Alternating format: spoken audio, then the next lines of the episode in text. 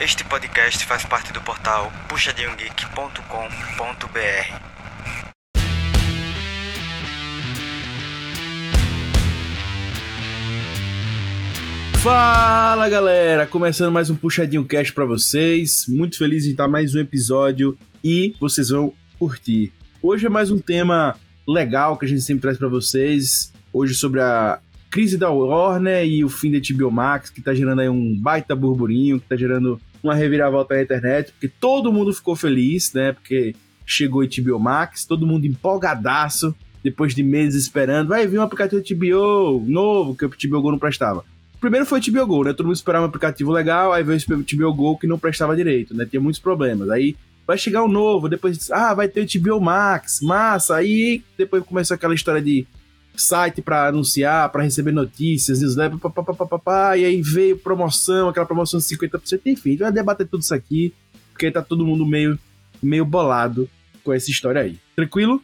Antes de entrar no episódio, gente, eu sempre tenho que fazer o um merchanzinho do Puxadinho Geek, que você já conhece, e você acessa no www.puxadinhogeek.com.br. Você entra lá e vai ter acesso a diversas opiniões sinceras sobre filmes, séries, música, cara é muito conteúdo que tá sempre rolando lá, beleza? Fique à vontade para acessar o site. Acabou o podcast, corre lá para ouvir e até conhecer os outros podcasts do Puxadinho Geek. Tem outros podcasts bem bacanas, bem maneiros para vocês conhecerem, beleza? A nossa discussão não termina aqui no podcast. Claro, a gente encerra o episódio quando você é, a minutagem chegar ao final, óbvio. Mas a gente pode continuar conversando sobre a crise da Warner e o fim da HBO Max no Instagram, Facebook e as mídias sociais que o Puxadinho Geek está presente. Sempre tem o um post do episódio, no caso esse aqui vai, ser, vai ter lá bem grande Cris da Warner, de Biomax, e vocês podem ir lá nesse episódio e vai ter lá o espaço para vocês comentarem. E a gente vai com certeza estar tá respondendo vocês. Então sinta-se à vontade para participar do debate com a gente e comentar. E claro, se você quer mandar um e-mail para a gente para comentar de uma forma é, maior, com um espaço mais solitário, mais íntimo, para conversar com a gente, nós temos um e-mail, que é o contato arroba puxadinhogeek.com. Pode mandar e-mail com a gente, a gente só pede que bote no assunto o nome desse episódio que facilita para a gente entender do que você quer conversar conosco. Beleza? Fica à vontade também para recomendar temas de podcast e se, e se sentir cada vez mais em casa conversando com a gente.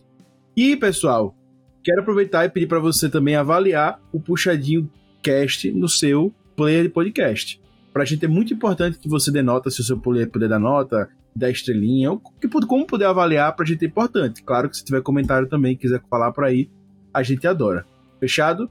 No Deezer e Spotify, se você puder seguir a gente, ajuda muito. Então, fica a dica aí para como você pode estar tá contribuindo com o Puxadinho Cast hoje, né? É, basta seguir a gente nos players do podcast. Para fechar aqui meu momento merchan, gente, só lembrar vocês que o Puxadinho Geek está no YouTube, tem seus programas do YouTube lá. Mas além de ter os programas do Puxadinho Geek no YouTube, nós temos também todos os podcasts do Puxadinho Geek no YouTube também. Logo, o Puxadinho Cast está no YouTube. Então, se você quiser entrar lá e comentar para a gente responder, não se preocupe, nós vamos responder. Só entrar lá e fazer isso. Aproveite e peça para ativar sininho, deixar sua curtida lá, seguir a gente, enfim, tudo que puder fazer para a gente é muito importante. E fica a dica para você que às vezes está trabalhando, está no PC e quer deixar ali um sonzinho de lado pode deixar no YouTube, claro, muita gente faz isso com o celular, mas se você quer fazer com o YouTube, fique à vontade. Estamos lá no YouTube também, beleza? Não pesa muito porque não tem vídeo, é só imagem parada e o áudio rolando, então é show de bola. Tranquilo? Dito isso, vamos apresentar a nossa querida mesa de hoje. Querido Rob Teles, nosso Rob Palestrinha, seja muito bem-vindo para falarmos hoje da crise da Warner e o fim da HBO Max. Cara, no final das contas, mais uma prova de que o capitalismo mata a criatividade e boas ideias. Querido PH Santos, porque todo podcast se presta tem o seu PH Santos, seja bem-vindo. Fala! E quem diria que uma das favoritinhas do. um dos streams favoritinhos do Puxadinho Geek é um dos que mais tá mal das pernas hoje em dia, hein? Querido hater, o nosso Lucas Hater, o hater mais querido do Brasil, o hater mais hater do Brasil. Seja muito bem-vindo, hater. Lá se vai minha assinatura de HBO Max a 50% forever. Pois é, pois é, pois é. É isso aí, Reita. Vamos debater isso demais daqui a pouquinho. Roda a vinheta.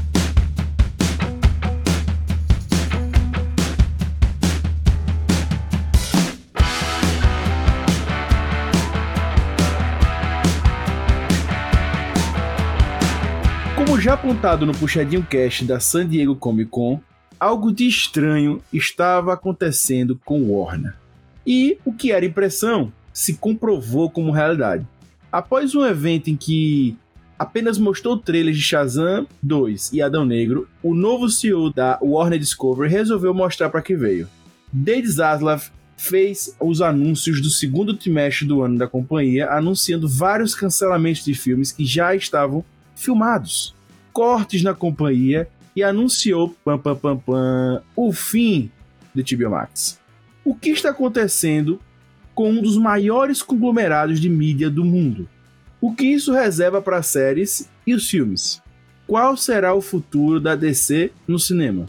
E será o Dead Zaslav o vilão ou um herói incompreendido? Fique tranquilo que ao menos o Puxadinho Cast não será cancelado, eu a garanto.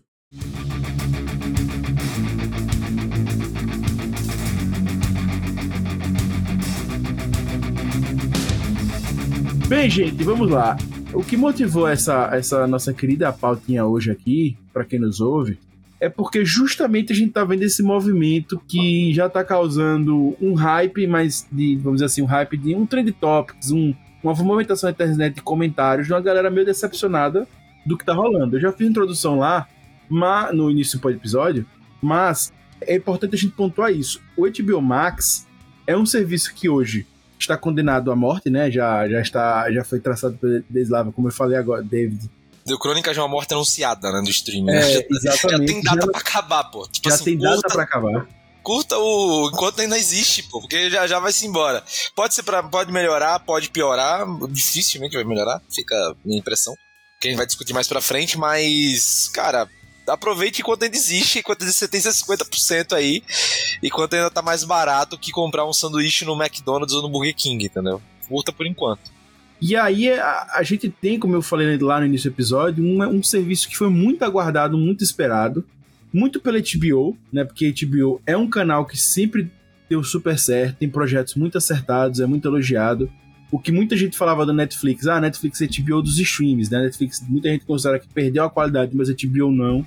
Então, se esperava um serviço realmente assim, diferente, com, com o nível da HBO de produções de séries para um streaming já que o HBO Go não conseguiu cumprir isso. E aí veio o HBO Max, só que ele surpreendeu, porque ele viria com todo o conteúdo da Warner, né, que in- que, que aí inclui DC e várias outras coisas, séries e tal da Warner, Cartoon Network. Cartoon Network, e aí vem o ponto mais surpreendente, e todo mundo ficava, poxa, o HBO Go era uma pequena fortuna na época, né, que ele foi lançado. Então o HBO Max, vindo com esse conteúdo todo, ele vai vir uma grande fortuna, né? Na época o HBO Go era coisa de 30 reais, isso lá em Acho que mais, 2015, acho que era 35, cara. É, uma coisa o que assim. hoje facilmente você convertendo aí ia dar quase mais 50 conto. Exatamente, isso é uma época lá atrás só com conteúdo HBO e nada exclusivo, era passava na TV e passava lá. Então assim, era um serviço muito aquém do que chegou com o HBO Max. E aí quando o HBO Max chegou, cara, ele surpreendeu mesmo com a baita promoção que ele fez. Ele veio com preço competitivo, só que ele ainda veio com um outro a, a- um outro adendo nessa história, que ele veio assim, cara, se você assinar agora, fechar o pacote com a gente, você vai ter para sempre 50% de desconto, como o hater falou, que ele já tá com saudade disso, é, enquanto o HBO Max durar, existir. Cara, isso Enquanto manter a assinatura. Enquanto manter a assinatura Exato. e pagamento. Exato. E, e a animação, enfim, pra família é um conteúdo muito legal. É lógico, o Disney talvez pra criança seja melhor, Netflix ado- Mas pra o geral, ele tem de tudo, muita qualidade. Então, assim, pega a gente de jeito ouvir, vai acabar o HBO, vai acabar a HBO Max, né? Então, é, é meio chocante. No meio disso, é, é importante dizer que a gente fala de HBO Max é o nome do, do streaming, a gente fala da HBO, da qualidade da HBO, esse tudo. Mas é importante a gente dizer que o, o- a HBO Max ela é um conglomerado de empresas, né? Tem, tem ali nela um conglomerado de empresas e não é só HBO. Quando a gente fala de HBO Max, fala de HBO, fala- tá, a gente fala de um grupo muito maior que é o grupo Warner, né? O grupo Warner que passou aí por caos financeiro nos últimos anos e foi comprado pela Discovery. Né, a Discovery comprou e tal. Aí já, a Grupo Warner já não era mais só, há muito tempo já foi comprado, mas a outra empresa que era, que era dona dele era a Turner, a Turner vendeu. Não, era a TNT, né? Não lembro agora. Esqueci agora qual era a empresa. É AT&T. AT&T, eles comprado a AT&T e aí agora virou, é, já era Warner, AT&T, né? E agora a Discovery fez a joint venture para fusão barra compra, né, da, da Warner. Então virou Exato, então, maior a, a Turner, a- o grupo Turner já tinha sido comprado, que é o grupo que De tem hoje. Warner e tal, há muito tempo. E mais recentemente, não tem tanto tempo assim, foi comprado pela AT&T, que não conseguiu reverter o quadro da empresa. Tava tendo prejuízos gigantes mantendo a empresa. E aí ela falou, cara, vou vender. E vendeu até por um preço muito barato para o grupo Discovery. Né? Barato para essa realidade de empresas, tá, gente? 43 bilhões, né, na época. Que poderia até ter HBO e tudo, muita produção, poderia fazer muito mais, né? é, é gigante, é TNT, HBO, o Warner, é CNN, é muita coisa. Pra vocês terem ideia, a AT&T comprou a Time Warner por 80 bilhões e vendeu por quase metade do valor, né? Então, pra vocês verem, isso foi tipo em 2018. E aí, em 2020, 2021, vendeu. É, fechou o acordo, né, 2021 e, e realizou esse ano, né? Exato. Mas é doideira, em quatro anos, né, essa mudança rápida, né? Deve ter ficado com alguma ação e tal, lógico, a gente sabe que tem esses vários acordos aí. Mas foi uma perda de, de- de dinheiro muito grande. E se aceitou porque realmente a Warner não tava dando direito. O Deslav chegou, Desaslav chegou, que a gente fala rápido Desaslav é um, um trocadilho do, do caralho do caramba. Enfim, ele chegou para conter essa, essa sangria desatada que tava.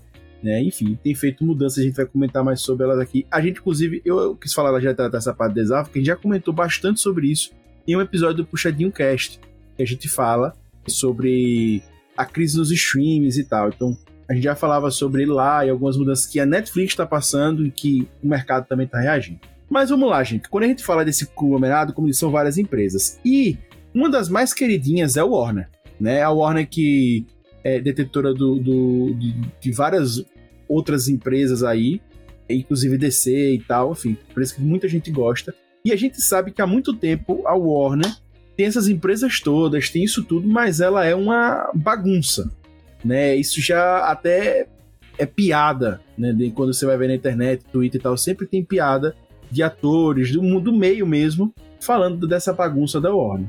E meio que essas mudanças bruscas pegaram todo mundo de jeito, as pessoas criaram piada com isso, mas meio que o mercado vê que, cara, talvez seja necessário para que a gente não tenha um fim desse grupo, né? Para que a gente não tenha um fim mesmo dessa, dessa, desse conglomerado.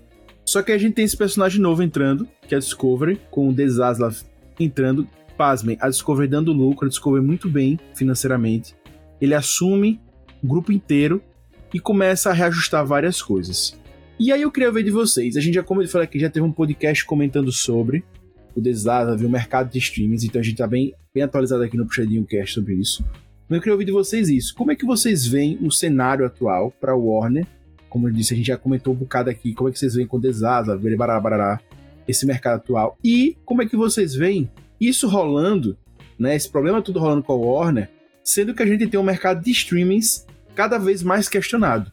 Então, como é que vocês veem que poderia acontecer um reajuste da empresa? Como é que vocês veem que ela poderia se, se, se readequar? Eu tenho certeza que vocês já ouviram sobre o cenário caótico que estava a Warner. Enfim, queria ouvir mais de vocês sobre esse tema.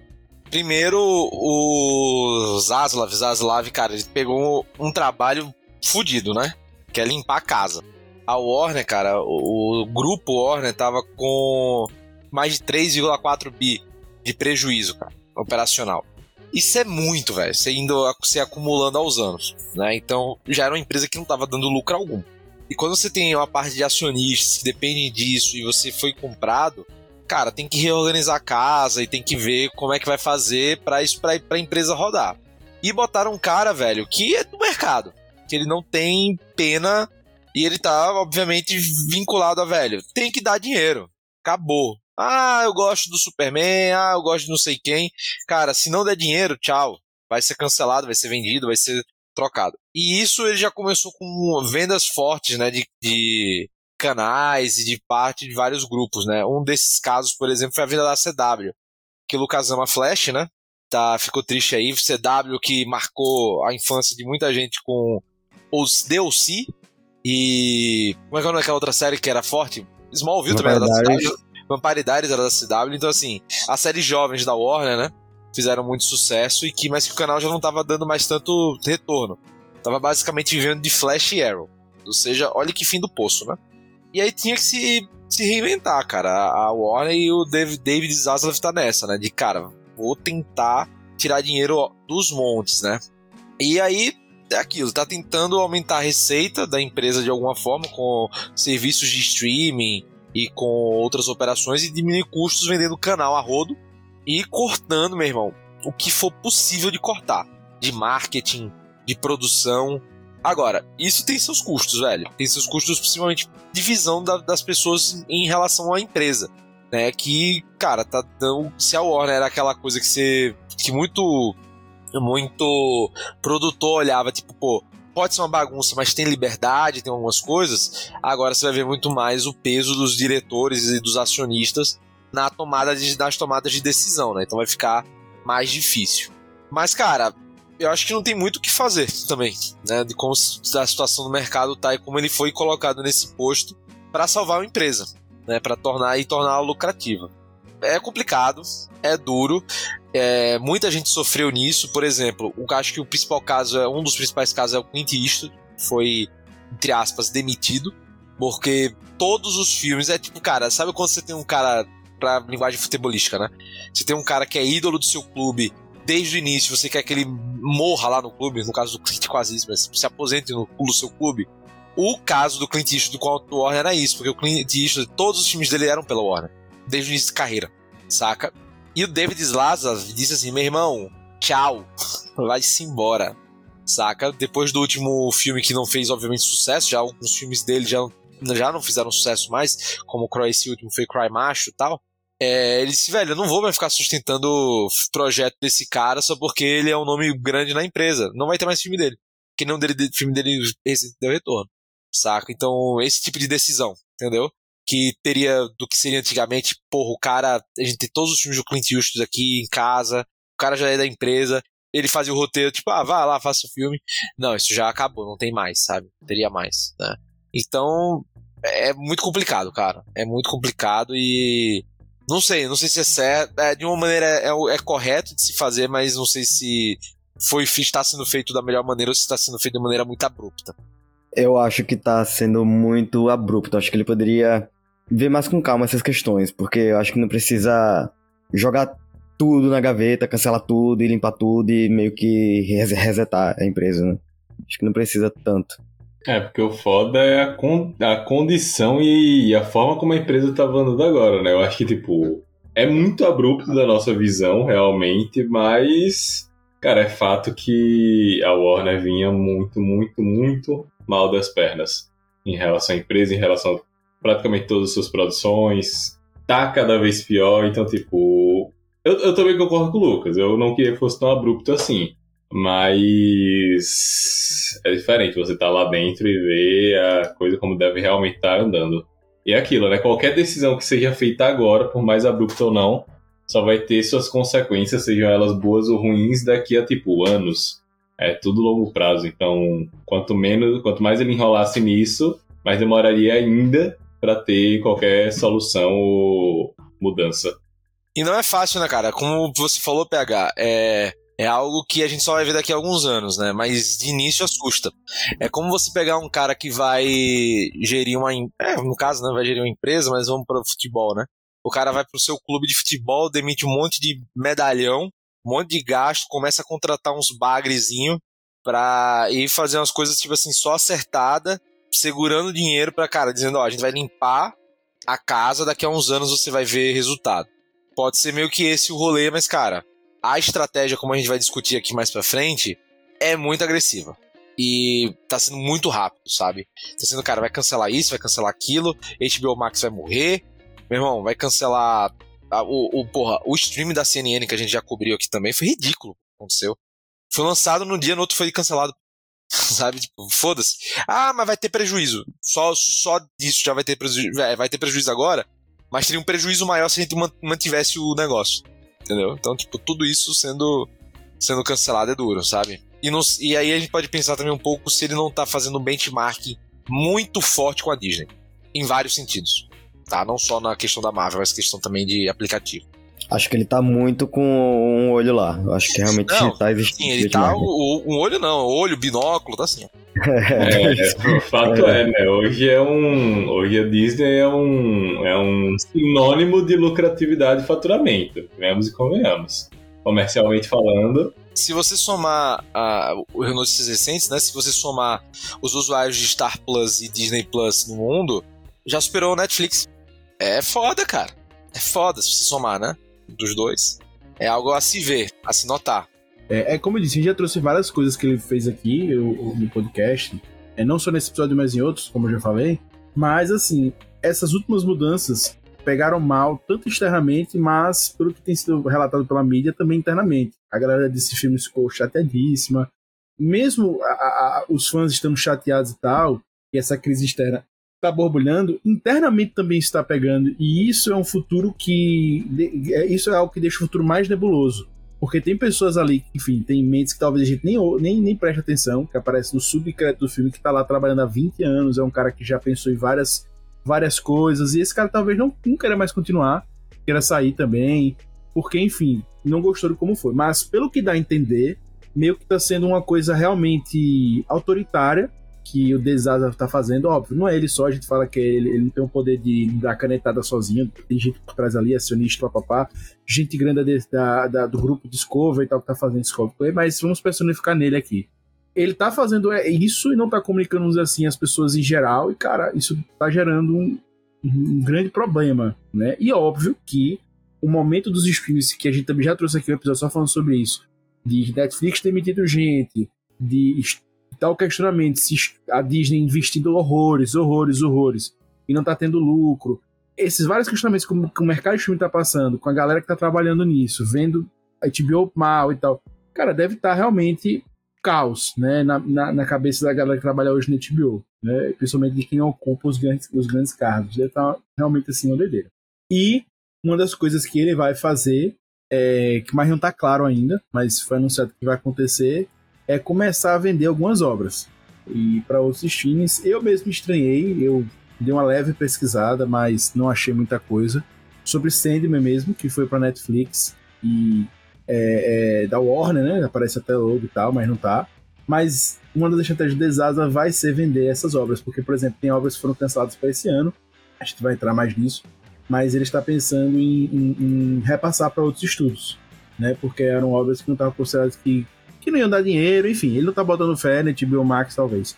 Eu só achei estranho o seguinte, né? Ele não ter anunciado que é, é, não tem streaming e vender tudo de vez, né? Virar só uma marca desse setor. Enfim, a gente vai falar mais sobre isso.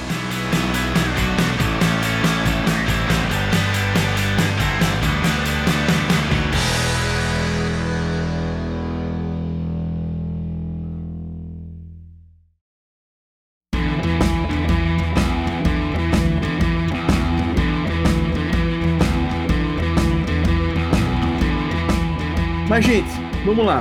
Dando continuidade aqui. Vou até pegar esse ponto que eu falei sobre futuro da, da DC, né? Porque muito do que ia passar, muito do futuro da HBO Max passava pela DC, certo? Porque tinha muitos anúncios de Batman, tinha muitos anúncios de animação, enfim, os personagens em geral da DC que estavam programados para vir pro HBO Max, né? E é um, um é, a- o todo o conteúdo da DC é um chamariz muito grande para qualquer serviço, obviamente, o HBO Max não seria diferente. E aí, esse com certeza foi uma das, das marcas que mais sofreram danos, mais sofreram danos devido a essas várias mudanças. Que a, a DC, com certeza, tá tendo uma das maiores sangrias, né? A gente teve o cancelamento do filme da Batgirl, já tava praticamente pronto. Teve cancelamento de animações do Batman. Tem uma animação do Batman que eu achei que ia ser muito curiosa, que ia ser em homenagem aos 30 anos de Esqueceram de Mim. Iam fazer uma. É, a animação do Scooby-Doo, também cancelado. Enfim, muita coisa. É, a gente tem a série do Pinguim sendo posta em risco. E o Besouro Azul, que tem a Bruna Marquezine também, né? Tem que lembrar. Tem muito mais coisa aí. Eu tô aqui lembrando de cabeça que tá pra cancelar, mas é muita coisa. Gente, eu queria que vocês falassem sobre essa situação, né? Porque é muita coisa sendo cancelada. A DC realmente está, como eu disse, a galera da DC Filmes está boladaça, boladaça, né? E eu queria ouvir de vocês o que vocês veem pra DC aí nesse futuro. Eu já jogo logo de cara que é um assustador, né? O que tem acontecido com a DC, em geral, nesse sentido. E, velho, o que é muito curioso é que é exatamente o oposto do que a antiga diretoria pensava. Assim, isso para mim é o mais claro quando a gente fala de HBO Max e tudo que a gente vai conversar a partir de então. O que acontece? Qual era o principal foco da, da antiga diretoria? Cara, bombar streaming. Streaming é uma coisa que vai ser o foco da, da empresa. E com esse foco, a gente vai trazer, meu, filme 45 dias de janela. 45 dias, tipo, saiu hoje, daqui a 45 dias tá no streaming. Acabou. Pode ficar tranquilo com isso. Outra, vamos bombar de conteúdo DC no streaming para trazer público. Isso é algo que eles já tinham mapeado. E vamos fazer muito conteúdo também exclusivo de alta qualidade pro streaming. Era esse, era o grande pilar. O HBO Max era o grande pilar da antiga diretoria. O que foi que o David Zaslav fez? Nananina não. Corta. O foco não é streaming, o foco vai ser cinema. Vai ser. E a gente vai fazer filmes evento, filmes grandes. Então a gente não vai fazer filmeco. Filme pequeno não vai render. Vai focar nossas forças no que a gente é bom, o que não pode dar dinheiro exatamente rápido. E não vamos focar em streaming. Que inclusive, Rob, ele limitou o teto de produção do streaming, né? Que a, Exatamente. Estavam querendo botar para bombar, né? E ele falou, cara, o máximo vai ser 20 milhões. E pronto. Então, e o que aconteceu? Batgirl era pro streaming. Era para HBO Max. Problema, custou 90 milhões só para fazer. Tava em produção, aí, porra, surgiu pandemia, aumentou o preço, tudo obviamente aumenta o preço, né? Que você tem que mudar logística, etc. Então era, era inicialmente era cerca de 50 milhões e quase dobrou o valor. Mas porque, porra, também não dá para gravar todo mundo junto, tem todas umas problemáticas, né? E o filme tava quase pronto. Tava na fase final da edição. Já pronto para sair. Só que aconteceu, fizeram a exibição, viram que não tava legal, que não ia ser bom, e mandaram cancelar. Mas por quê? Esse, pô, Roberto, mas pô, já tá ali pronto, velho. Só joga e foda-se, deixa o público decidir, né? Só que tem um problema. Já era direto, né? Você tem marketing, pô. Você tem que investir em marketing, tem que fazer o negócio, tarará. Então o que os caras fizeram, velho, ó, já gastamos 90 milhões, vamos gastar mais um centavo. Cancela. É isso, é foda. É uma bosta, porque já tava com um filme pronto, já tava com tudo feito, e fizeram essa, esse lance. Aí foi aí onde surgiu toda a comoção de que, velho, tem algo muito esquisito. E aí foi cancelado já de cara a Batgirl, foram canceladas a série das Minas Superpoderosas que estava em produção. Mas essa série, pelo amor de Deus, tava É, mas ninguém sabe, cara. A gente pode falar, tipo, é, pode, ah, tá, ia ser uma bosta, não sei o que, mas não sabe, a gente não viu. Entendeu qual, o lance? A gente viu Não, imagem de própria- filmagem. Até comparando agora a She-Hulk, quanta galera criticou e teve um burburinho legal, tá tendo um burburinho É, legal. tá saindo legal, tipo, meu, ninguém sabe. Até sair, ninguém sabe, pô. Então, também foi cancelada a série que atendeu a Mulher Maravilha. Foi cancelado. E foi cancelado também o filme do Scooby-Doo que ia sair no final do ano, que já tava pronto também. Tava pra finalizado. Uma animação. Entre outros, que aí, meu irmão, aí depois foi só cancelar, cancelar, cancelar, cancela, um monte de processo, um monte de produção. Pode ser que, por exemplo, séries como Peacemaker também tenham mais dificuldade de sair, né? Que ainda não foi cancelado direto, mas, enfim, tem, tem que ver como é que vai ser esse, esse lance. E Ou, como ou- ou ela vai ser barata ou vai ser cancelada. É É, e, não, e como serão os próximos filmes até da DC? Né, que não. que Tem filmes que, tipo. A, é que foi confirmada agora a sequência do Batman, mas quando estavam rolando esses, essas discussões, houve uma briga porque o David Zaslav quer um universo compartilhado. Quer porque quer uma porra no universo compartilhado. E aí o que acontece? A estratégia era já o contrário, era não mais fazer o universo compartilhado, porque não tinha dado certo com o Zack Snyder. E fazer, velho, a, a estratégia da antiga diretoria é agora cada um no seu universo, se precisar em algum momento se toca, mas não vai mais se tocar, agora vai ter que todo mundo se tocar. É um problema. Vai ser um problema futuro, entendeu? Então, assim, são muitas mudanças na diretoria que vão impactar fortemente o conteúdo artístico. Isso é foda pra DC.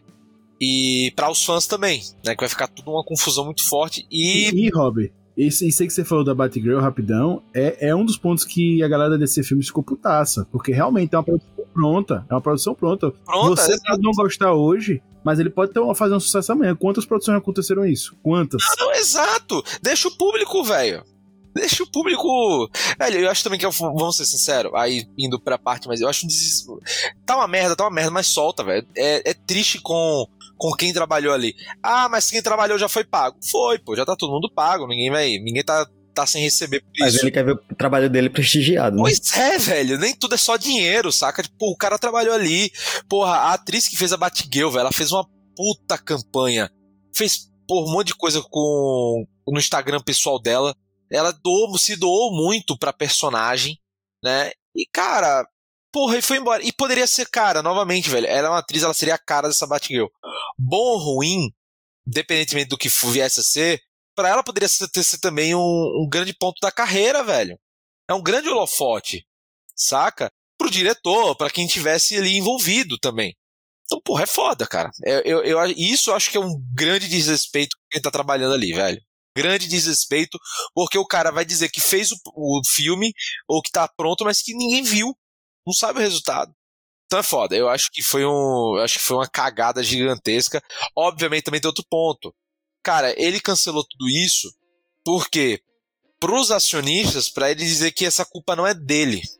Né? Que esse não é um processo que ele assina e que não vai continuar.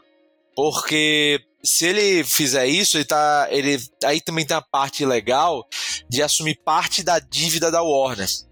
De que tem certos projetos que, se ele bancar e lançar, a dívida começa a ser dessa diretoria e não da outra. Os problemas começam a ser da outra diretoria. Então, pra parte de auditoria, tem toda uma parte contábil, taranana, que também tem dá. todos os pormenores, tem todos os pormenores. Mas assim, mesmo com o que ele poderia fazer, ignorando essa parte contábil e tal, porque existe esse background aí, mas é, pra questão de futuro, ele já cortou muita coisa. Já, não, tota- ah, justamente. Porque ele tá cancelando um monte de projeto pra não ter futu, gasto futuro. Não ter que bancar.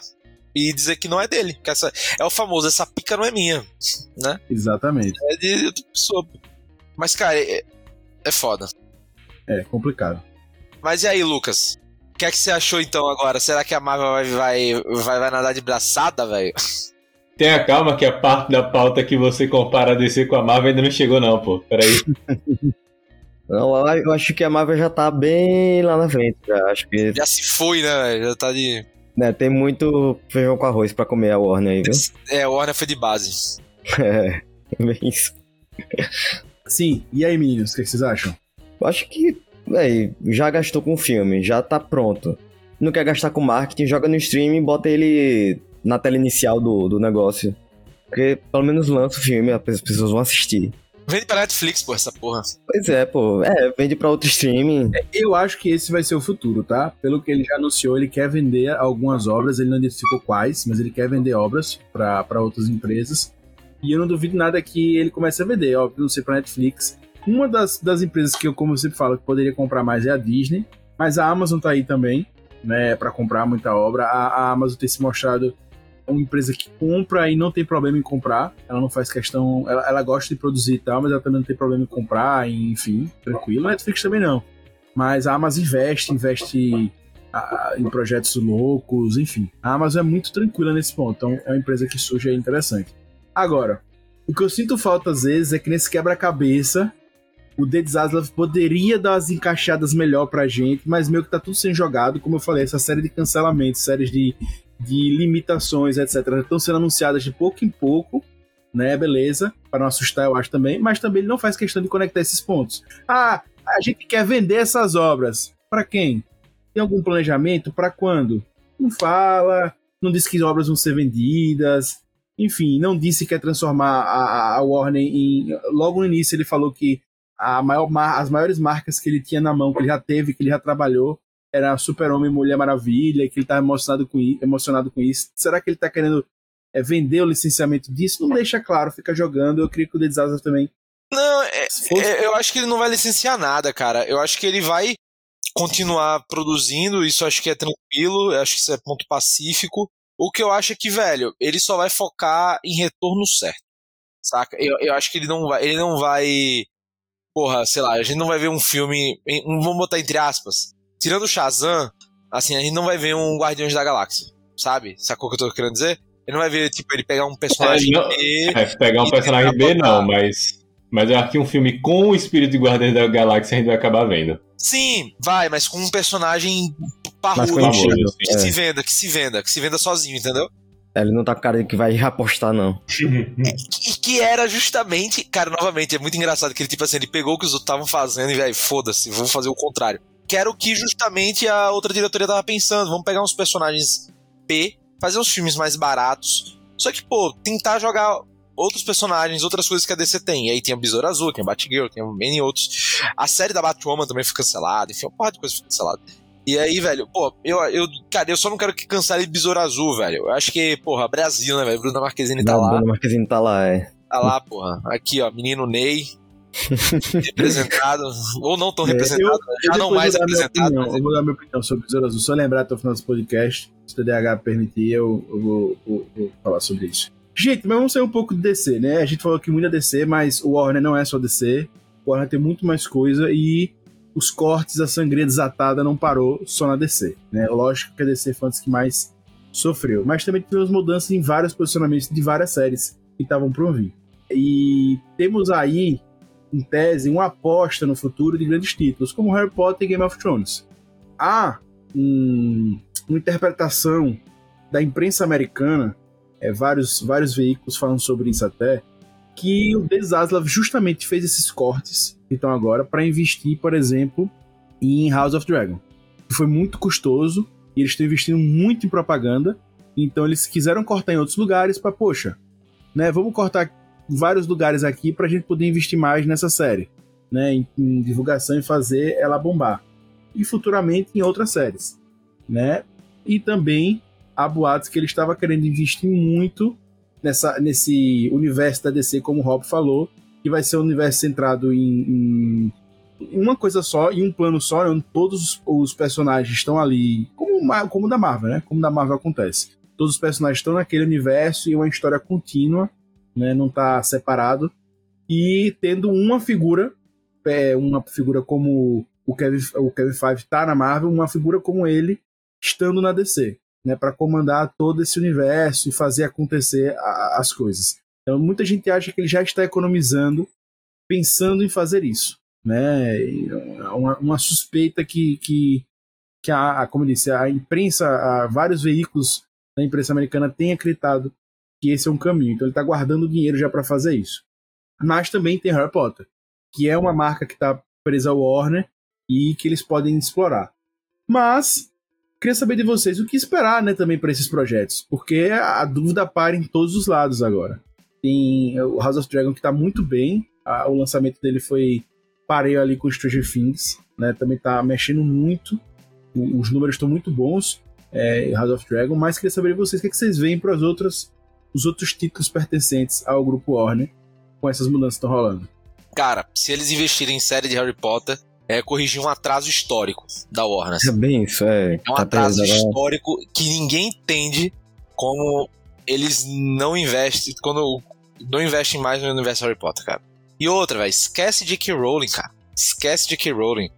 Ela tá se metendo, além das polêmicas, né, claro, de né, transfobia dela, mas além da- das polêmicas, é, o resultado você consegue ver que ela não é tão boa roteirista em Animais Fantásticos, né?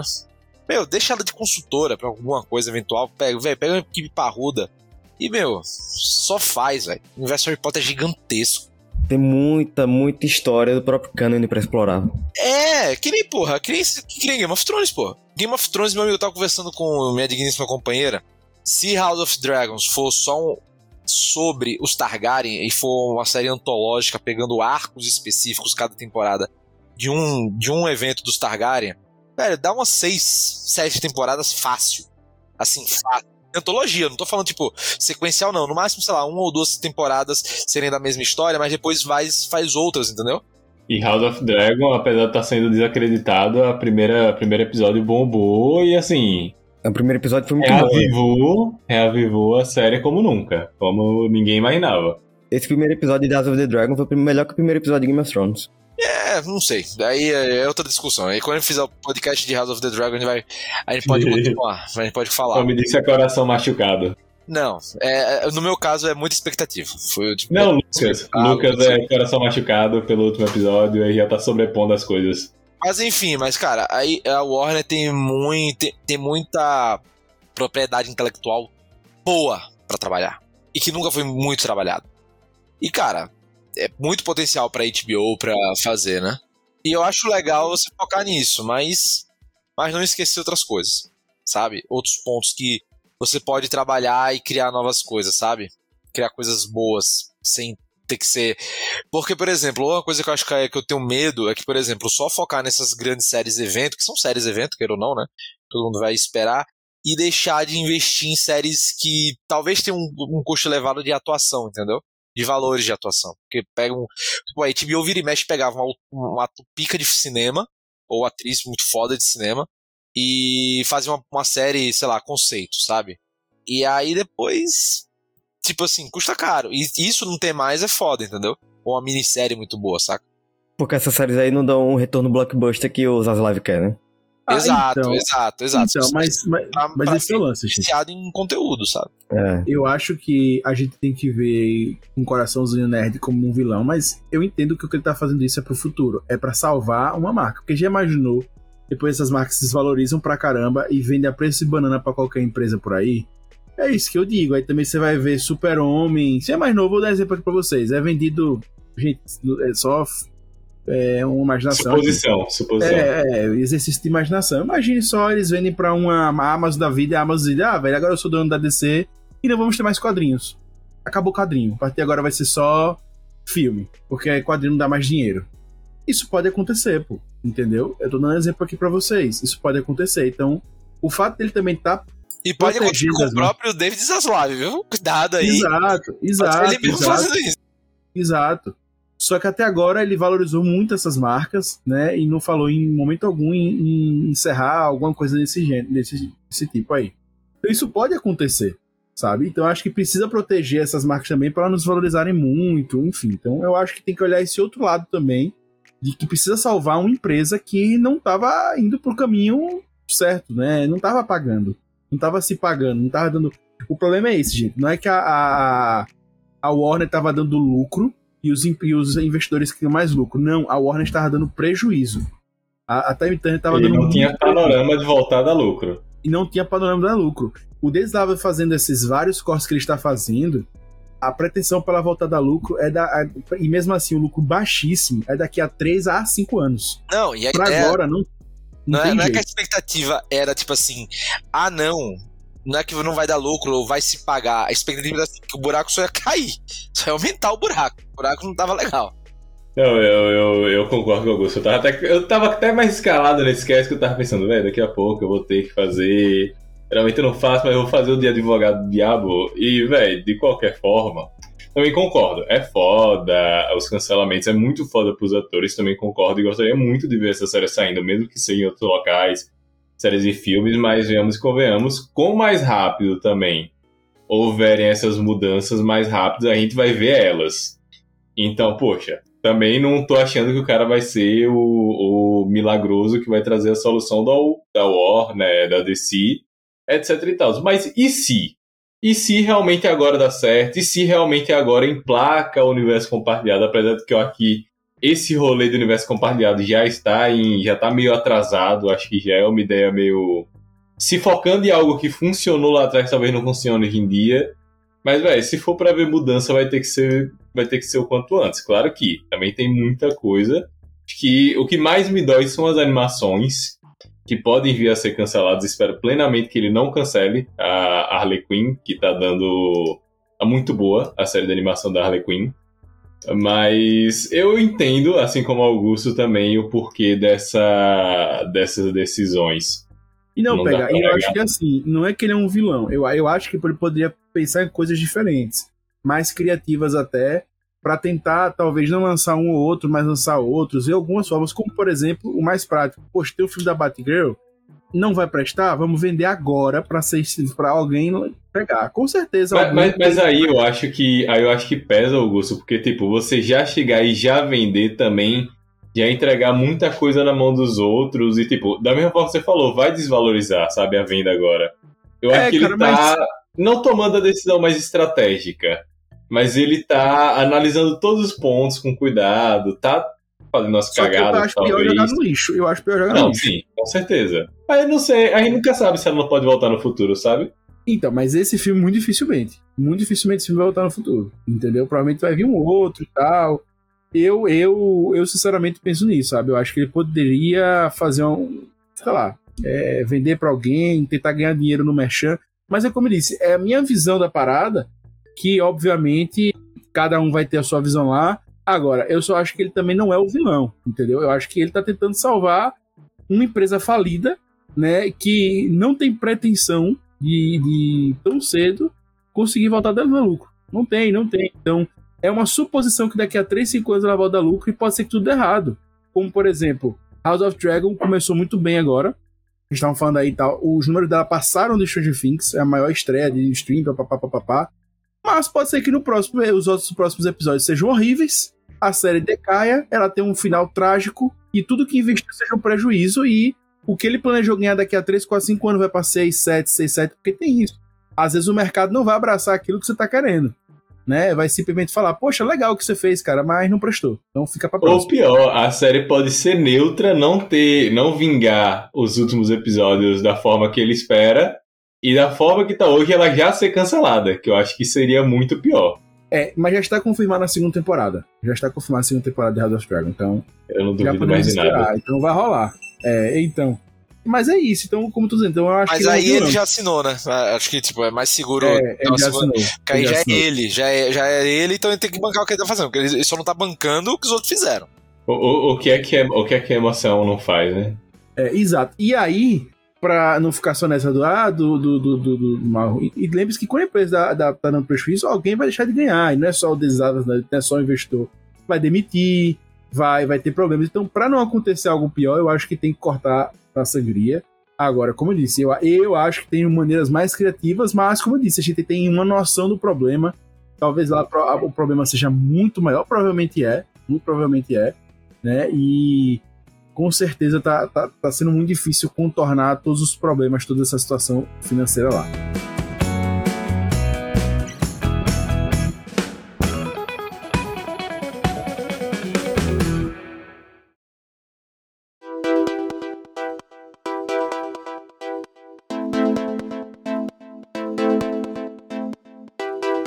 Gente, eu só queria. Vamos caminhar aqui para finalizar o cast. É, eu queria falar com vocês sobre o futuro da do HBO Eu só Max. tenho um ponto só, só pra re- reforçar esse ponto antes da gente ir pro final. Sobre a questão do David Zaslav, nesse, que- nessa questão da administração e do corte da empresa. O que eu acho problemático, novamente, reforçando, é que, novamente, pô, como ele tá no capitalismo, as coisas têm que dar lucro, não necessariamente de qualidade, tem que dar lucro. É, como a gente falou aqui, a empresa tá sem dar lucro, tem que, dar, tem que ter resolvido de alguma maneira. O que eu acho foda é que isso mata algumas maneiras de novas ideias, entendeu? Porque, novamente, o que é o que é foda? Entre aspas, tá? Vai haver uma marvelização da DC de algum modo. E eu falo marvelização não é que o filme vai ficar igual a fórmula da Marvel, não é isso. O que eu tô falando é que, tipo assim, os processos criativos, tudo vai ser muito parecido com o da Marvel, ou algo similar ao Marvel Disney. E você vai tirar mais liberdade dos diretores e da, e da galera de criação. Então, assim, um contraponto a da DC em relação à Marvel pode começar a deixar de ter, entendeu? E é uma uniformização porque é isso que dá dinheiro, é isso que tem que fazer. Então, mas eu discordo de você, cara. Porque são anos tentando fazer vários modelos que não deram certo. É isso que eu tô te mostrando. É, ninguém chega ao nível de prejuízo que a Warner tá é, fazendo conteúdo. A Warner não parou. A Warner tava produzindo coisas. À toa, pô. É isso que eu acho, sabe? Foi tentado XYZ formas de fazer as coisas e não deram certo, pô. Entendeu? Ah, o Coringa deu certo, massa. Mas eles tentaram outras coisas além do Coringa e não tava vingando, pô. Não tava vingando. O próprio Mulher Maravilha, o 1 que foi um sucesso e tal, teve um lucro legal, mas não foi esse lucro exorbitante. O segundo, aí você diz, ah, mas aí você tá falando do lucro. É, mas porque precisava pagar a conta. E o que aconteceu? Eles estavam produzindo, produzindo, Então, qual, qual o produzindo. ponto? Qual o ponto? Eles vão pegar uma fórmula que é da, que é da Marvel e que vão tentar replicar. Então, mas eu não acho, eu, eu acho que ele está querendo fazer isso, ele está querendo fazer isso, mas eu acho que não precisava. Tem, por exemplo, a, a- tem fórmulas de, de outros que estão dando certo, é, a Netflix com, com, com, com Stranger Things, enfim, tem outras pessoas fazendo outras coisas. Até, até dentro da própria DC tem fórmulas que estão dando certo que ele poderia focar nelas, né? Só, é, de, de, de DC eu não sei. Não, novamente- mas- DC não, na própria Warner. Na própria Warner tem que estão dando certo. Eles querem. uma- Eles quer, ele quer. Precisa ele, Discovery, né? Precisa de um retorno rápido e vão apostar, tentar apostar no certo, pô. Então, novamente, aí, aí nessa, nesse lance de aposta no certo e tem que fazer tal coisa dar certo. E, porra, e, eu, e é isso que eu tenho medo também da DC acabar virando com esses filmes evento. Ficar virando tipo a Marvel, que tipo, cada filme tem que, tem que se focar mais no, em quem vai aparecer do que a história, né? Que vai, virar um show de cameo. E você não vai ter boas histórias e coisas originais, ou coisas mais originais, sabe? Então, tipo, é, é isso que eu acho problemático. Porque o cara vai ter que pagar a conta, velho. O cara ter que. vai- Então, só que ele já confirmou, já está confirmado Coringa 2.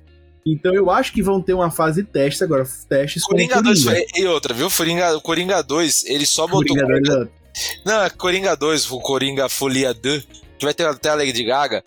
Ele, ele jogou. Ele, meu irmão, o que, o que ele deve ter gritado, tipo assim, feito assim, meu irmão, pro, pro diretor, fala assim, velho, seguinte, confirma logo. A gente paga o que você quiser pra você confirmar esse filme logo, pra gente anunciar, mesmo sem ter nada. Porque foi justamente logo depois que ele começou a ser, a ser detonado, né? Por conta dessas, desses cancelamentos. Então, aí é isso, mas tá confirmado. Agora eu acho que as apostas vão ser baratas. É, já tinha sido anunciado que o mundo dos streamings, principalmente HBO Max falando, tava muito de olho no 360 dias, 365 dias da, da Netflix, que ele tinha um filme que tinha dado super certo e era barato. Em compensação, o último volume deu super errado agora, né? Foi um fracasso, né? A galera não gostou, como foi. Não, não, não é que foi um fracasso, não, pô. É, é 365 dias é, é a primeira trilogia da história do Rotten Tomatoes até 0% das críticas. Nos três filmes. Oh, caramba. É a primeira. 0% das É, críticas. não, mas esse foi. O final foi até mal visto pela, pela audiência. Por isso que eu tô dizendo. Entendeu? Até mal visto pela Também audiência. não tem muita história, né? É, enfim. Mas a audiência ia gostar do primeiro e do segundo. Então, assim, a própria HBO Max tinha anunciado que queria apostar em coisas assim, que tinha dado certo e tal. E eu entendo. Agora, eu acho que depois de tentar tantas coisas, tem que partir pro feijão com arroz pra tentar emplacar ali alguma coisa, voltar a ganhar dinheiro e aí fazer novas apostas. Até porque não tem só DC. Talvez a DC fique focada em, em fazer isso por um tempo, mas vai ter Coringa e acho que vão ter outras coisas. Mas eu acho também que vão ter outras produções vindo da, da, da própria HBO e tal que vão receber atenção, como House of Dragon, né? Que vão precisar de dinheiro e eles vão investir. Então acho que, enfim, é por aí. Gente, só pra gente falar desse futuro aí, tá anunciado, né, que vai ter um novo streaming, e aí tá o grande X da questão, vai ter um novo streaming da HBO, né, um streaming que vai substituir a HBO Max, mas que vai estar em conjunto com o streaming da Discovery, que é o Discovery Plus, não é isso? Discovery Plus? Acho que é isso. Isso, é Discovery Plus. Exato. Vai estar junto com o Discovery Plus e vai ser um grande streamão aí que vai juntar todas essas marcas, Cartoon Network, papapá, mais Discovery e as marcas ligadas ao Discovery vai ser um grande serviço. Só que com isso vai chegar o fim do HBO Max e chegando o fim do HBO Max também vai chegar o fim dessa promoção maravilhosa que, que tem, o preço. Voltam todas aquelas dúvidas que a gente tinha que eu comentei lá no início do episódio. Ah, poxa, o HBO é caro, a gente agora tem um serviço com preço acessível, que legal, papá, barará. A Netflix está caríssima, a Disney não é barata. E será que eles vão seguir esse preço? Entendeu? Porque o conteúdo do, da Discovery mais HBO é muito maior do que o do Disney, por exemplo. Muito maior que o do Disney. Então, será que eles não poderiam ter o mesmo preço que o Disney? E tal, cara, é, Disney mais Stars, que seria mais ou menos o que é próximo da HBO mais Discovery, é R$ 45,90 será que vai ficar mais ou menos esse preço? Cara, como é que vai ser? Então tem várias dessas dúvidas que voltam a parar e antes de eu passar para vocês, tem várias coisas que estão rolando que a galera não tá gostando, inclusive eu achei muito sacanagem. Eles já estão tirando conteúdos do, da HBO Max, do HBO Max. Já estão saindo conteúdos do HBO Max. E isso me deixou muito chateado, porque a gente está pagando serviço da mesma forma e está tendo nosso conteúdo tirado do stream aos poucos estão saindo animações da DC, enfim, conteúdos gerais, meio que já estão esvaziando o serviço para quando eles lançarem o próximo, a gente já tem um serviço esvaziado. Aparentemente eles não vão deixar, não vão deixar de existir a HBO Max, que nem a HBO Go existiu mesmo depois da HBO Max, continua existindo o aplicativo, depois eles tiraram e tal. Deve continuar existindo até todo mundo cancelar e ir para o novo serviço. Eu queria saber de vocês o que vocês estão achando disso. Uma bosta, né? É uma bosta, mas assim, depende, vamos ver. O foda pra mim é a questão dos planos, são o que, o que o, eles estão planejando, que é, cara, ter o plano com muita propaganda, plano com pouca propaganda e o plano com sem propaganda. E cada um desses vai ter um custo né, a mais. Isso eu acho foda, cara. Que eles vão tentar monetizar pra caralho, além da assinatura. E eu acho propaganda foda, velho. Você pagar um negócio pra ter propaganda é de arrombar, velho. É, Eu, eu acho que se você pagar mais barato pra ter propaganda, acho que é boa. Agora você pagar caro. Velho, eu tenho certeza que eles vão botar uma grana, velho. Vão botar, tipo assim. Não vai ser tipo assim, ah, 5 reais por mês, você vai ter muita propaganda. Não é isso. Os caras vão meter 20, 15 reais por mês, você vai ter muita propaganda. Saca? Esse é o foda, entendeu? Aí, ah, beleza, qual o plano sem propaganda? 60. Mas eu acho que isso aí, se fizer isso aí, vai ser, um, vai ser pedir pra matar o streaming, pô. Porque a vantagem dela era o catálogo e o preço baixo, pô. É, tem essa possibilidade. Não que não já tenha feito, né? Uma vez. Assim, eu vejo um, um lance, né? Eu acho que o Discovery ele tem menos apelo do que a- as marcas do Disney, Stars, Netflix e tal. Né? No Brasil, eu sei que fora do Brasil o Discovery ele bomba muito, a galera gosta e tal. Papapá. A gente aqui não tem esse, esse apego tanto. É um canal popular e tal, mas assim, não é nada que ninguém faz questão. Os números Discovery nem são tão interessantes assim, tão atraentes para um, vamos dizer assim, para um investidor no Brasil. Né? Agora, sendo muito honesto, eu acho que o preço vai aumentar, mas aí entra esse fato é, do Discovery não ter tanto apelo. Vocês botaram o alto, ah, o, o HBO Max era X, mas agora que tem Discovery ficou 7X. Aí, cara, eu acho que não bomba. Sinceramente, não bomba. Entendeu? E eu acho que ele não vai fazer isso, muito aqui do meu achismo, obviamente, nunca conversei com eles nada, porque eles estão precisando de dinheiro, urgentemente. Então, dar um tiro desse no pé, eu acho complicado. Entendeu? Até porque o HBO Max estava crescendo, mas ele não foi o serviço mais popular do Brasil nunca. É, tô dando exemplo do Brasil, mas em relação ao mundo, ele, ele tava com números bons, etc., mas ele não era o mais popular, né? Então, para ele reconquistar o coração de todo mundo, ele vai precisar ter um preço competitivo, né? Para ir para um novo serviço. E, enfim, a gente sabe que vai aumentar, mas tem que ser um preço competitivo. E, cara, e o, o problema é esse, velho. é Como. E o nome do próprio próximo streaming ninguém sabe. Talvez seja Warner Plus, talvez seja algo desse tipo. Talvez vão tentar jogar mais o nome da Warner, né? Pra. Eu acho que vai ser mais Discovery, cara. Não, é- não, eles vão usar o. Cara, estão no Warner, velho. Eles podem usar o Warner. O Warner é mais conhecido mundialmente que o Discovery. O próprio nome da empre- da empresa é Warner Bros. Discovery. É. Então deve ser Warner Plus, alguma coisa desse tipo, WD Plus, sabe? Aí, a Warner, vai ter- aí vai ter o símbolo da Warner com um D, sabe? Sei lá. Do lado, acho mais sabe? provável. Então é, tipo, acho que eles não vão perder, pô, porque a marca Warner é foda. Você não associa que você vai ver Friends no Discovery. Você associa que você vai ver Friends na Warner. Então é mais fácil nesse sentido, entendeu?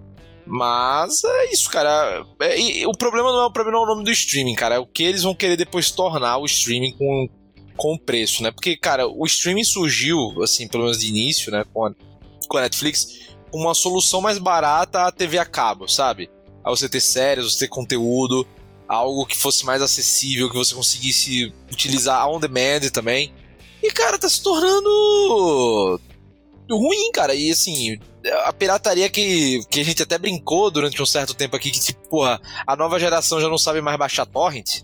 Porque estava acostumada muito com Netflix e, pô, ter que baixar, achar é, legenda o caralho. Velho, a geração já tá redescobrindo o torrent, entendeu?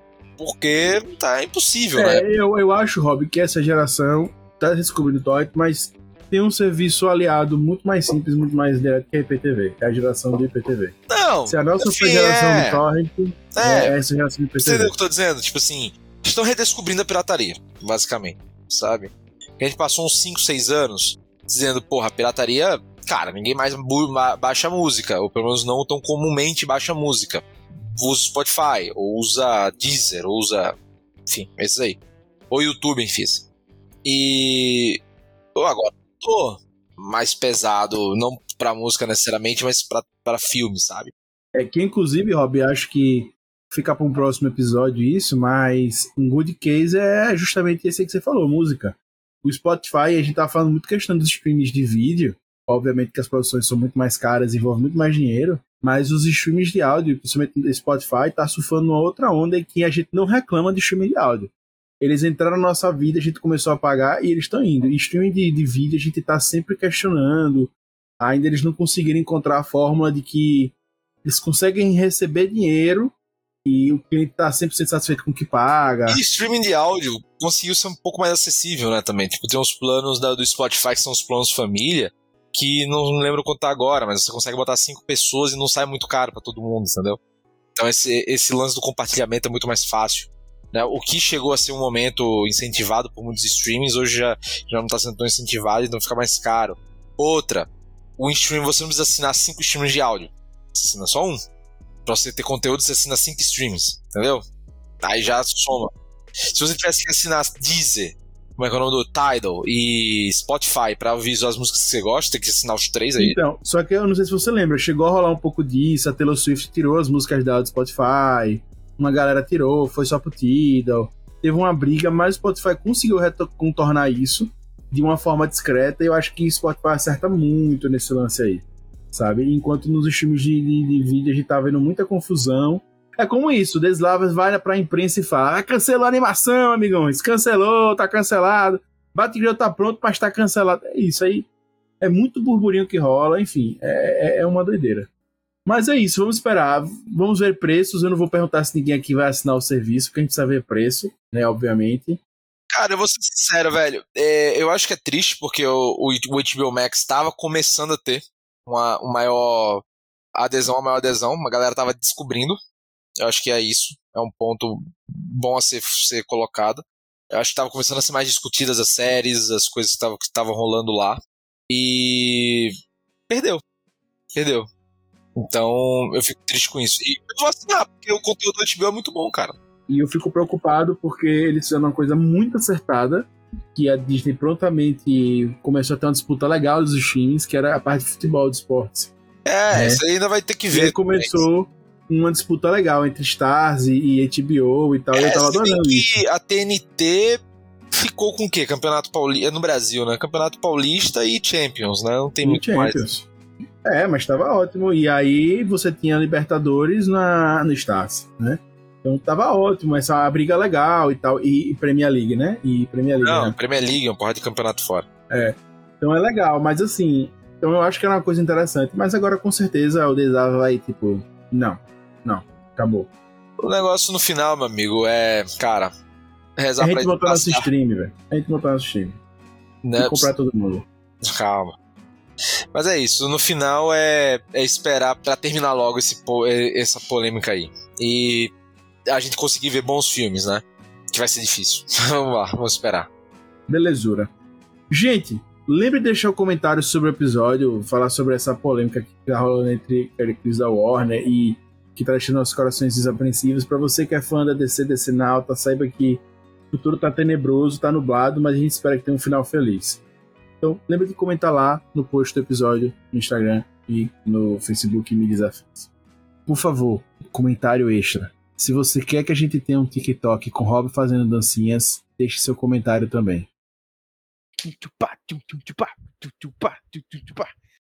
Recomendações.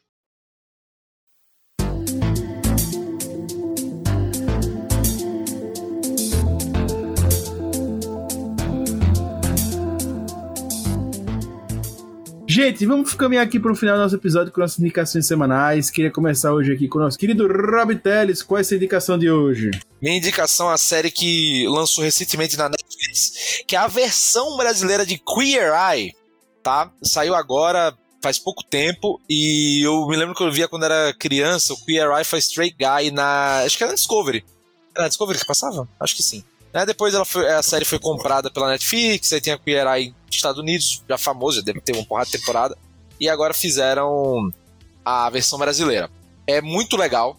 Para quem tá acostumado, para quem não conhece, Queer Eye são eles pegam cinco homens gays pra fazer um extreme makeover na vida de pessoas. E basicamente. Opa! Traduza para, os, para as pessoas que estão vindo. Uma reviravolta na vida das pessoas. Um 360, assim. Uma transformação bem pesado e são nas áreas aqui no Brasil, né, que acabou sendo na área da, do estilo de roupa, na área da decoração da casa, na área do bem-estar da vida da pessoa, tipo, de, de se cuidar mesmo, sabe? Na área da cultura e lazer e no cabelo, tá? Tipo, toda a parte de estética, de cultura e lazer. Então eu acho que é bem nesse sentido é meio bem holístico, bem, bem completo, de que vai desde onde a pessoa mora até quanto a pessoa tem de lazer na cabeça, de cultura, na parte de como ela vai se cuidar fisicamente também na parte estética. Então é bem, bem legal, né? Que são os famosos Fabulous Five, aqui os cinco fabulosos, como ficou traduzido para o Brasil. E para quem não tá acostumado, velho, pega um lencinho. Vai ter sempre episódio que é você chorar, você se desidratar, e é muito bom, velho. É muito legal. Você vai ver pessoas. Basicamente é sobre. É, é, um, extreme makeover, né? Uma, uma transformação, mas basicamente isso que eu acho massa do Queer Eye. É a transformação para a pessoa redescobrir sua essência. Né? E eu acho que o elenco que foi escolhido pro Brasil, dos, dos cinco fabulosos, é maravilhoso. Todos são muito. Dá pra ver que os caras são excelentes profissionais. As consultorias desses caras devem custar três rins. Os caras são muito bons. Os caras são muito bons. E, cara, é muito legal. É muito bom, é emocionante e fica super recomendado. O, o ruim é que só tem seis episódios. Fizeram meio que uma temporada piloto, vamos fazer, vamos falar assim, né? uma temporada de teste, eu acho, para ver como sairia para ter futuras e tem espaço para ter muito mais, tá? Então fica essa minha dica, Queer Eye Brasil, muito bom. Boa, boa, boa. Pega Santos, qual é a indicação de hoje? Vamos lá, indicação. Eu ia falar de leve, porque é um jogo mais simples, abre aspas, mas é, é uma indicação meio pesada, é um jogo pesadinho.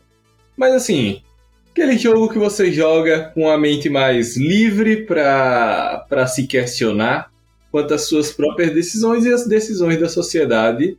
O jogo da vez que eu vou indicar é o This War of Mine, que é um jogo já antigo, é um jogo indie que ficou muito famoso há algum tempo atrás mas que assim. Não, não tem como descrever. É um point, and click que você joga e conforme você joga, suas decisões vão fazendo você se questionar moralmente. Mas ao mesmo tempo você também se questiona do que você faria se estivesse no lugar dos protagonistas. Então, fique indicação se você gosta de um jogo levinho, assim, tranquilo. Joga ele, uma narrativa incrível. E é aqueles tipos de jogos que só jogando você vai saber do que se trata. Boa. Eu vou de indicação de um anime, Fire Force. Está no Crunchyroll e é muito legal. Estou bem no início, então assim, não vou te recomendar o futuro. Mas a primeira temporada do início é bem legal. É um anime bem interessante. Ok, nada assim de oh meu Deus, pelo até onde eu vi, mas estou achando bem legal mesmo, bem interessante, que vale a pena você dar uma atenção. Tem uma história bem única, é, lógico, com vários clichês do shonen e etc. Mas a lore é bem diferente, tem a ver com é, bombeiros, é, que é até estranho dizer isso, mas eles são bombeiros, mas eles são só bombeiros. Meio que existem pessoas na Terra que ninguém sabe porquê. Do nada elas pegam fogo, espontaneamente, e elas viram um tá demônio. Tá pegando fogo, bicho!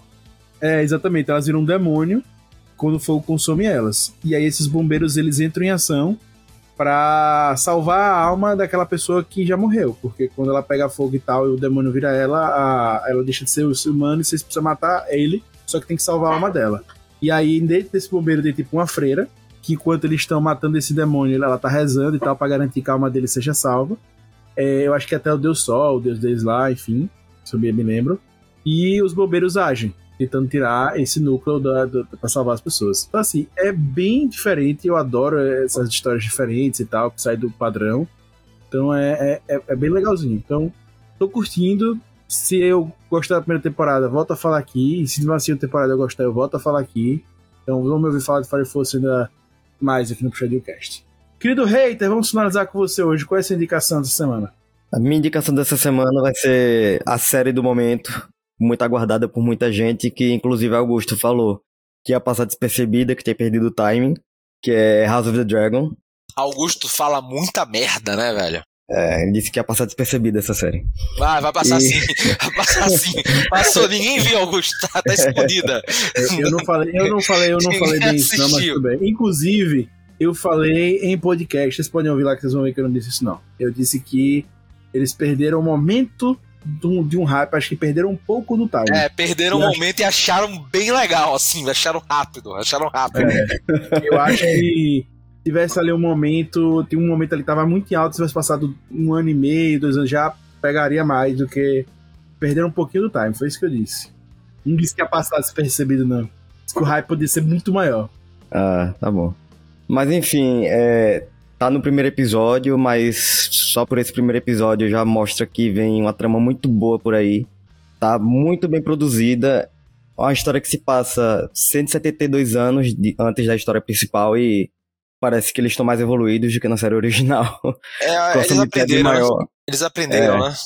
Então, tá muito promissor. Inclusive, já fui atrás de ler um pouco mais da lore Targaryen. É muito interessante. Vale a pena acompanhar House of the Dragon. Fica uma dica, velho. Se você não quer spoiler da história, não vão atrás dos vídeos antigos da Mikan e da Carol, tá? Agora, se você É, quer já saber o verdade. que vai acontecer na série inteira, vai lá. Já tá tudo lá. Seis anos atrás, pô, os vídeos, velho. Já tá, já tá em lá. livro também, tá? Não, é, já tá, já tá tudo ali. É Então. porque que eu acho que. Enfim, não estou falar mais sobre isso, mas eu acho que Game of Thrones furou várias bolhas do, do mundo. Saiu do mundo geek, né? E foi pra vários outros lugares que não só. Não, sim, ali. é. Passou do, do geek E pro eu pop. acho. que é Exatamente. Eu difícil. acho que essa galera, essa galera daí, algumas já. Sabe? Eu Ah, acho que a galera cara. geek que é fã e tal. Lógico, se a série for muito boa, se for hypada, blá, blá. Inclusive, essa foi uma conversa que eu tive com o Hater, que o Hater achava que nem ia ser isso tudo da série. Aí eu falei que se não fosse isso tudo e tal, na, no hype, vindo uma série até da noite, na a noite mais longa que era que ia ter e tal, meu irmão, a galera ia consumir que nem água, isso aí e tal, na época. Hoje, eu acho que você já tem que produzir uma coisa melhor, e pelo visto, tá muito, né? A galera tá adorando, a produção do primeiro episódio foi muito boa. Eu ainda não assisti, Ah, mas tá muito boa. É, né? então, Eu acho que aí 3Dzinho vai subir. você vê um 3Dzinho legal, mas, mas tá bom. Tá bom, pô. Mas isso aí fica pro episódio que eu vou falar da série, eu comento sobre isso. Um beijo, meu povo, a todos vocês que nos ouvem. Queria agradecer a você que está aqui com a gente presente toda semana e também ao nosso PH Santos, porque todo podcast presta ao PH Santos. A nosso querido Rabi Palestrinha também presente aqui hoje, o nosso querido hater, o hater mais hater do Brasil, o hater mais querido do Brasil também presente aqui hoje. E, mais uma vez, a você que nos ouve, muito obrigado. Eu sou Augusto e estou sempre feliz em recebê-lo, sempre empolgado em recebê-lo aqui no nosso podcast. Sábado que vem tem mais um episódio, fique ligado e é isso aí. Aquele abraço, puxando aqui, puxando lá, puxando também é seu. Valeu! Tchau!